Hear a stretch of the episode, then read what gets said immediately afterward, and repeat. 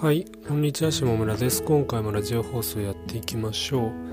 今回のテーマなんですけど、ワードプレスはオワコンなのかっていう話をしたいと思います。で、えっと、まず結論から言うんですけど、えっと、全然オワコンではないと思います。僕の意見はオワコンではないと思います。で、えっと、オワコンっていう人のその特徴として、まずその、えー、ワードプレス誰でもできるみたいなところを、あの、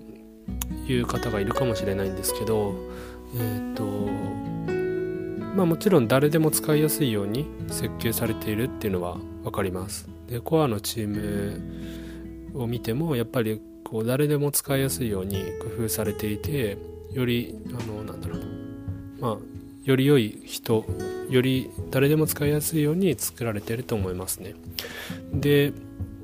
えっ、とそれはなぜかっていうとまあワードプレスっていうのはウェブサイトの40%を占めているみたいなことでまああの本当にあの実はその、まあ、僕らは普通の健常者ですけどアクセシビリティとかあの目の不自由な方とかも使いやすいようにとかあとはスマホでもあの操作ができるようにみたいな。まああのスマホだとやっぱやりにくいとは思うんですけどでもあの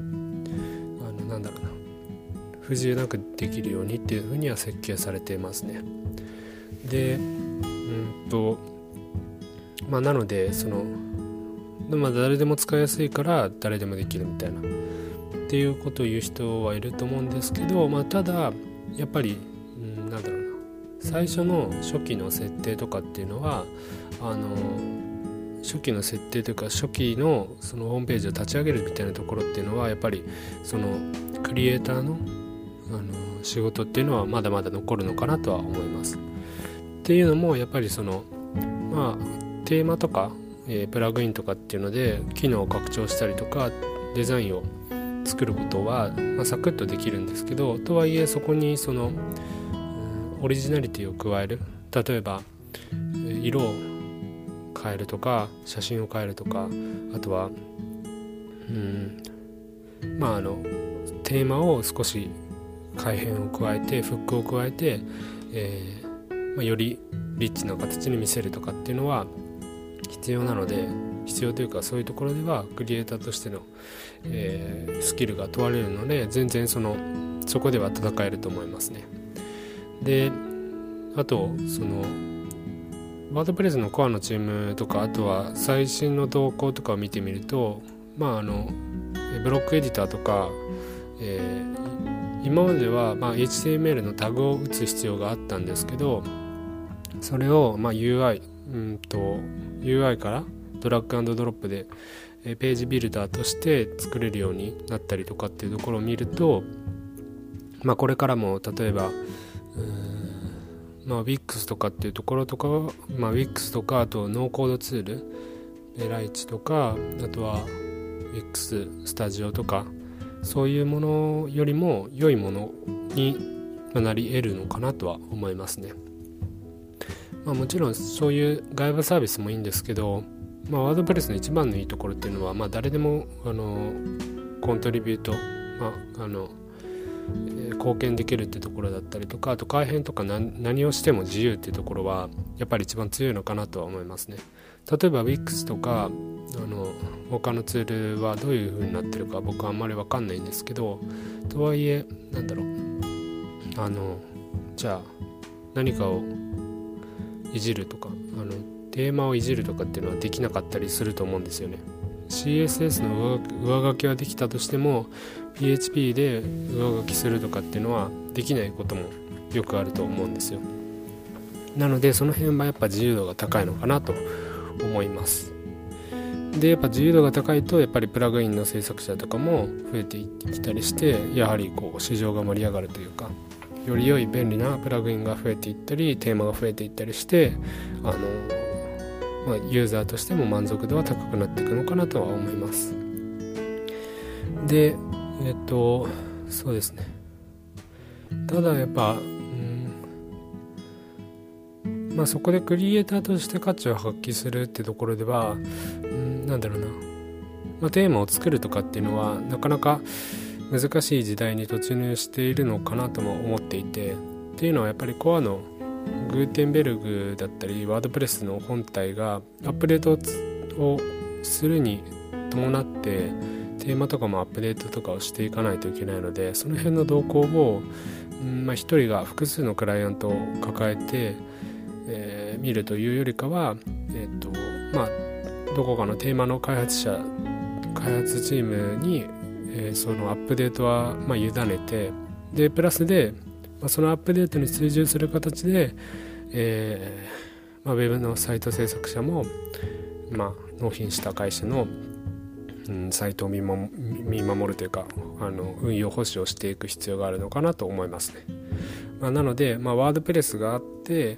テーマの開発者やチームがあってその下に、まあ、あのその下というかそのえっ、ー、とワードプレステーマの開発者開発チームウェブ制作者あとクライアント、4つぐらいあの関係者がいるのかなとは思っていて、まあ、他にもまあそのエンドのユーザー例えば、まあ、ウェブサイトを見る人だったり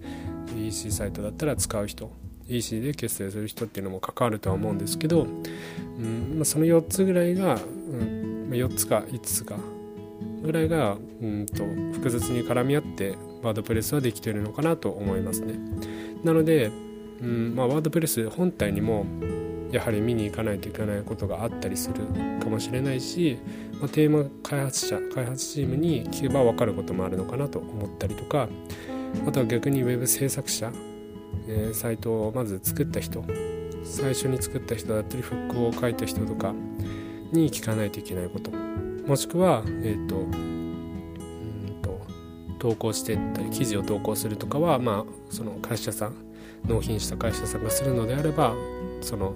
納品した会社さんが記事を書いてその人に聞かないといけないみたいなこともあるのかなと思いますね。なのでそれ全てを含めてウェブサイトを運営する、まあ、ワードプレスのサイトを運営するっていうところはうん必要なのかなと思います、うん。まあ、なのでそうですね。うん。まあ、何を言いたかったかっていうと、ま、ワードプレスは全然オワコンでは今のところないと思うしまあ、より良くなっていくと思う、まあ、ただやっぱりこう、えー、アップデートとかも激しいので、まあ、テーマ開発者とかにあのしっかりとコンタクトを取っていくっていうことも大切なのかなと思ってます、うん、まあとはいえやっぱりワードプレスも別にその何か、えー、絶対ワードプレスを使わないといけないってわけでもないしうんとワードプレス自体何をしてもいいっていうことなのでもしかすると何か新しいサービスが出てきてワードプレスからそのサービスに移行するようなプラグインが出てきたりしてあのほとんどの人がそっちに移行するみたいなことも全然あるのかなとは思うのでまあそういう時が来たらそういう時に合わせて時代の波に合わせてうんと行動していくっていうのは大切なのかなとは思いますね。まあうん。まあそうですね。そんな感じですかね。という感じで今回はワードプレスはこんなのかってお話ししていきました。うんとまあこれからもあの僕的にはワードプレスのその思想とか考えも好きだしうんと、まあ、テーマを作ったりとかっていうところもあの好きなのでそういったところで貢献できたらいいなとは思っていますはい今回も聴いていただきありがとうございましたこのチャンネルでは、えー、ウェブ制作ワードプレスに関することをお話ししています。よかったら他の放送も聞いてみてください。それでは今回も聴いていただきありがとうございました。さようなら。